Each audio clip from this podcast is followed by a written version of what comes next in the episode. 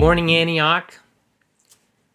I am not saying just Antioch Brighton, but Antioch on a broader level, Antioch New England, the people that are connected to us in this vision, this network of relationships. Good morning. Today is a very special day for us because we are commissioning two new churches. That's already happened in, in the service. If you want to see that, you can connect back on to the link for our services at Antioch Brighton. But we are thrilled to be able to commission and to see new churches planted in, in greater Boston. So today, I'm going to be answering the question why? Why are we doing this? Why would we do this? Why do we plant churches? This is hard. This is complicated. What is it specifically we're doing? We want to uh, say again, we are blessing Tim and Alyssa Tachi as they go into Roxbury. They moved there four and a half years ago, and they've been in this process of uh, evangelism and discipleship, of reaching out to that community, of building church, building a gathering of people that are following Jesus. And uh, Danny and Lisa Pierce, in the same way, they they moved back from Indonesia. They have been following Jesus intently over the course of the last couple of decades of their lives. And they are taking their family and a number of families from our congregation and moving to Quincy and beginning again. So, why do we release dynamic leaders? Why do we release families that we love? Why do we bless and encourage these beautiful children to move to a new place?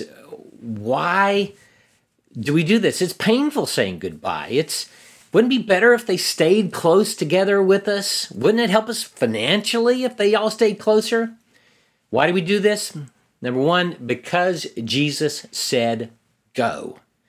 Matthew 28 18. Jesus came to them, says in the 18th verse, and said, All authority in heaven and earth has been given to me. Therefore, go and make disciples of all nations, baptizing them in the name of the Father, and of the Son, and of the Holy Spirit, teaching them to obey everything I've commanded you. So Jesus said, Go. And go means a change of location. You move from where you are to this other place. And he was calling his disciples to go to the whole world. That word go is still for us. There's some leaving and moving that we do as followers of Jesus. In 1984, I heard a message that changed my life. I was already a disciple of Jesus. I was already full of the Holy Spirit and, and experiencing God's power in many ways, but I had never clearly heard a call to the nations before.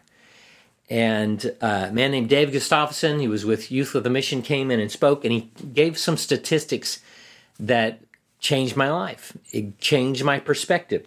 What he said was within 3,000 miles of Hong Kong, there's two thirds of the world's population.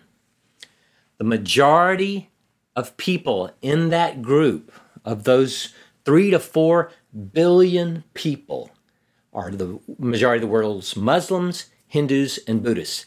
It's the majority of the world's poor. It's the majority of the people that did not have a Bible translated in their language.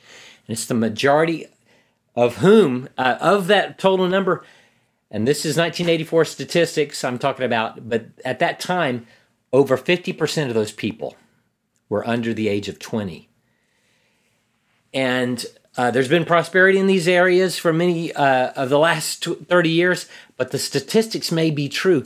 There's this huge, the majority, the biggest population in the world is on the other side of the world and I knew nothing about it. That seed planted in me purpose that I needed to go, that we needed to go, that we needed, if we loved people, we need to be a part of them getting a chance to experience the love of Jesus. None of these changes that we dream of happening in our lives and other lives happen happen without going. Romans 10 says, How can they call on the one they've not believed in? In the 14th verse. And how can they believe in the one whom they've not heard? How can they hear without someone preaching to them? How can they, anyone preach unless they are sent? It has to involve a change of location. When missionaries make these moves, it is painful. Oh, Susan and I, the age of 43, left our friends and family, took our grandkids away from regular connection with their grandparents. Uh, it is a change of income that happens when missionaries make these moves. The ability to save for your future is, is often cut off or diminished. It's it means when you make these kind of moves to other nations that you're choosing to live in a place where there's a lower quality of health care. And many times more diseases that are prevalent. It means leaving everything that is familiar to you. It means leaving your comforts. It, it means becoming a preschooler where you don't even know how to talk. You don't understand the culture and the dynamics that are happening around in the, the world around you. So, why? Why? Why would we do this?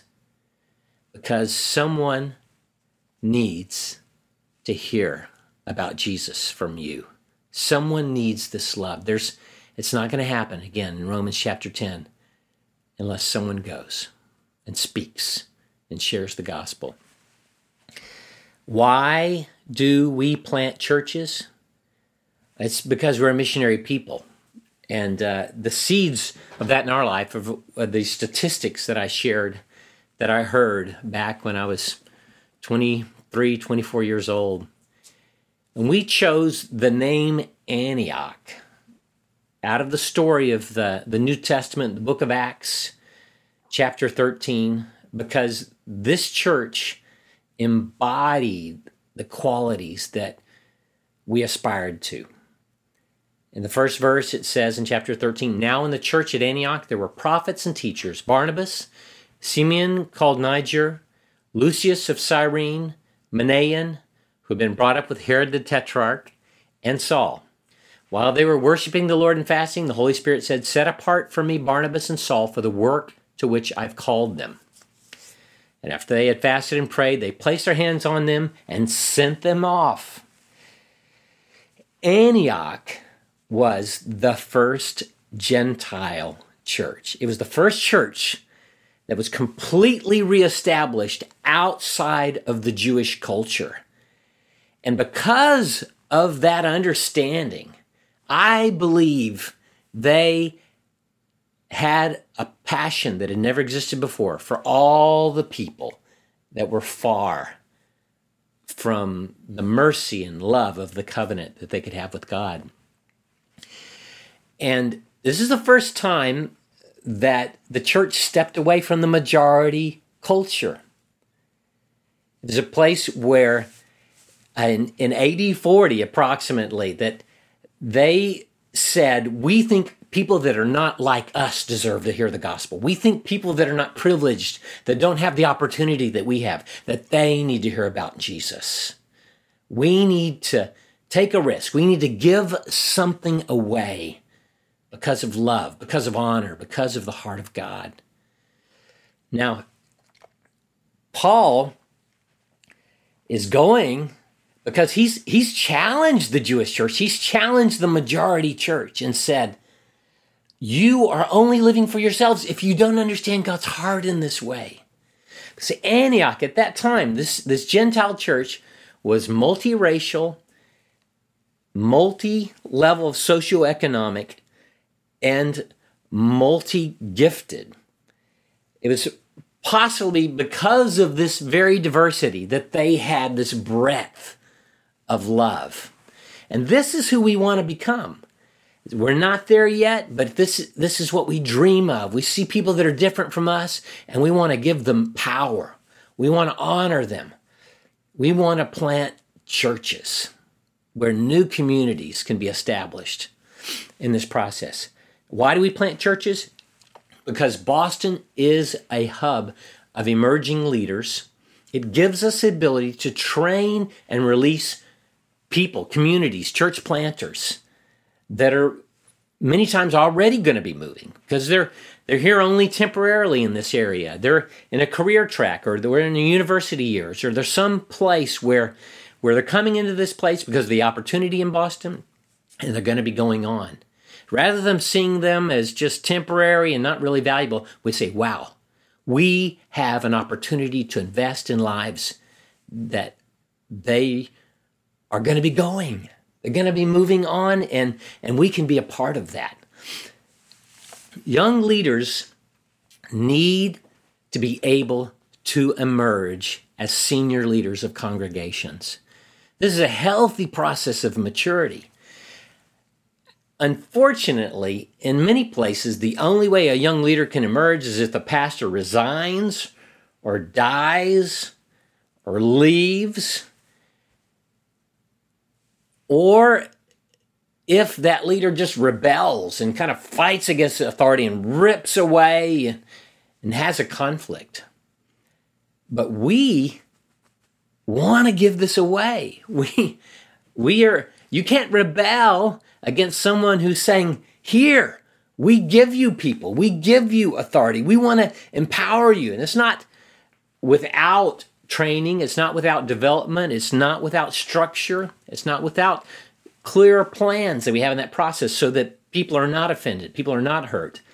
But we want it to happen. We want to empower young leaders and give them real estate, give them a place, give them purpose, give them an opportunity to fulfill their gifts and callings at the highest levels. Why do we plant churches? It's because we feel a unique call to create a model that works for people that are able to plant smaller churches. You don't have to be the super privileged, incredibly talented movie star type leader. You can be like me. you can be limited in so many ways, and you can start churches. We have been working for the last seven years in building a process that has a centralized system that supports all of the accounting, administration, insurance, legal, and human resource issues that are give us the ability to release pastors to do what they do. Evangelism discipleship building community and caring for their spiritual communities. John Clark is in the, the hub of all that, uh, as well as Jen Odama in providing a whole administrative back end so that the churches can be uh, get all that they need in, in the business sense so that they can be the heart of expressing Jesus to the world. And we've we've done this, we've been planning churches, but it's been a while actually because of all of the complications of all the administration. But now we're in a new place and laying these foundations. We've got some of these things in place, and we are hoping for more churches to emerge. And we have a church planter at Waltham that we believe is going to lead out in a congregation in Lowell and more. Lord, open up the gates that we would be a part of planting more churches. Why do we plant churches? Because Jesus has called us to lose our lives. Now, that may sound strange to you, but it's interesting. Luke 9, chapter 23, Jesus says, He called to them all, this group of people around him, his disciples in the middle of this, and he said, Whoever wants to be my disciple must deny themselves, take up their cross daily, and follow me. Whoever wants to save their life will lose it. Whoever loses their life for me will save it. What good is it for someone to gain the whole world and yet lose or forfeit their very self? Whoever is ashamed of me and my words, the Son of Man, will be ashamed of them when he comes in his glory, and in the glory of the Father and the holy angels. The gospel is free, but it's not cheap. God is freely giving you his love, but he laid down his life on the cross to pay for this. This passage is repeated in each one of the Gospels in Matthew 10, in Mark chapter 8, Luke chapter 9, John 12. Jesus this story is told where he says, If you want to be my follower, you need to lose your life. what does that mean to lose your life? It, it means losing your sin, it means losing your addictions, it means losing the pain of your life. But it also means losing your privileges many times. It means losing your reputation. It can mean losing things that are valuable to you. And in my life, it's an honor for me to lift up younger leaders in hope that they they surpass me, that their abilities, their gifting, their strength are much greater than anything that I've ever experienced. And especially as a as a, a privileged white man, I want to lose my life. I don't want to hang on to this need to be honored. I want to give it away. I want to lose my life so that honor can cover more and more people. Now, if you've read your New Testament, you you know that you don't just give away. God is way more generous than we are. If you lose your life, you're going to receive. You're going to receive for that addiction, that pain, you're going to receive freedom. And as you give away friendships, you're going to gain more. As you follow Jesus and lose your reputation, He will establish you in an honor that cannot be taken away. Mark 10, chapter 28, Peter spoke up and he said, We've left everything to follow you. Jesus says, Truly I tell you, no one who has left home or brothers or sisters or mother or father or children or fields for me in the gospel will fail to receive a hundred times as much in this present age homes, brothers, sisters, mothers, children, and fields, along with persecutions, and in the age to come, eternal life. We are not giving in order to get. I'm not saying, give me this money or do this one thing and you're going to get so much more. We're giving because of the love of God. We're giving, we're receiving His unconditional love and we're giving to Him without condition. but it just so happens that God is incredibly generous. And we give Him our lives, we give Him close relationships, and He multiplies those. He'll, sisters, brothers, mothers, children, hundredfold. This is why Susan and I are alive. This is why we're living our lives to plant churches, to see not just individuals saved, but to see communities of people expressing the love of God to each other so that the world can see who He is. As His presence fills our lives, if He transforms us and we love in a way that's extraordinary because of the unconditional love that's been poured in our lives. It reveals Jesus. Susan and I have made three major moves in our life. We were in college. We lived in in Waco, Texas for, for 12 years and established the foundations of, of what became this Antioch movement that Jimmy Seibert, Jimmy and Laura Seibert, brought to fruition, mature, and, and, and lead to this day. But we left there and moved to Austin, Texas. Left our friends, left the people that were close to us because of this call in our life. We, we wanted to see the kingdom of God established. We wanted to see churches planted.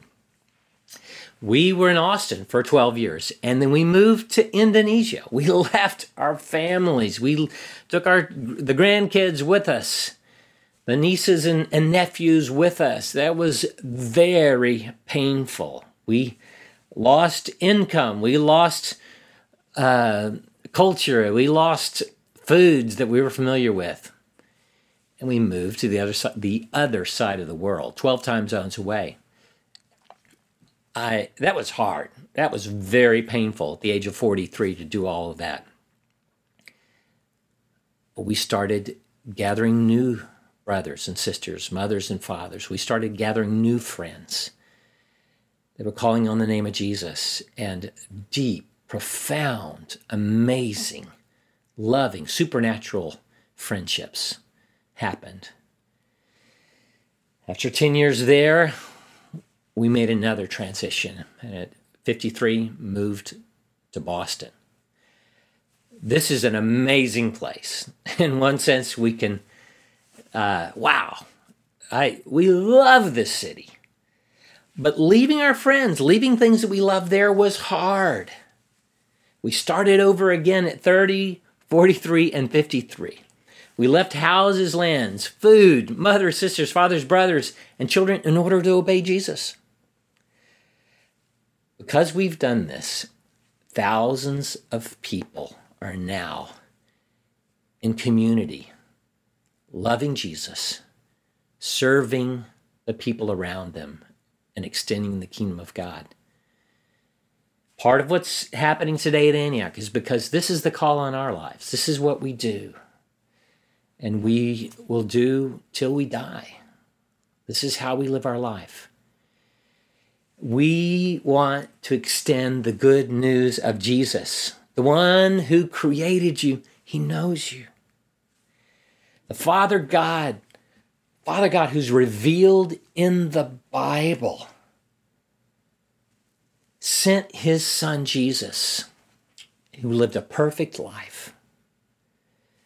And he died an unjust death on the cross. Out of his free will, he gave his life to pay for the sacrifice that no one else could pay for. His perfect life and perfect sacrifice paid for all sin, for all mankind. But it's not automatic. Just because he did that doesn't mean that everything changed. He set up something that you have to enter into by faith. You have to choose him. And you have to receive the love that he's provided. And you do that when you give him your life. You lose who you are, not your personality, but these things of, of privilege, of addictions, of, of brokenness, of in some places of wor- the world is given you, and you receive His life. Lord, I give you my life, everything that that means, all my past, present, and future, and I receive this new life that you give me. Salvation is available, but it's not automatic. You have to confess your sin, turn from your ways. It's, repentance means to turn around, go the other direction, and receive the life that God gives. There's a loss, but the return is eternal life, the presence of God, His constant comforting presence, so He'll never leave you or forsake you. He gives you this grace, this ability, His empowering presence on the inside of you to want to do His will. No longer are you living out of obligation, trying to fulfill the rules, but He puts a new heart in you to where you want to please Him. This is what it means to know Jesus and to follow him. Join us back at 1145 to pray with us to whatever issues come up in your life at this time. We want to be together and, and, and walking out God's will. Bless you.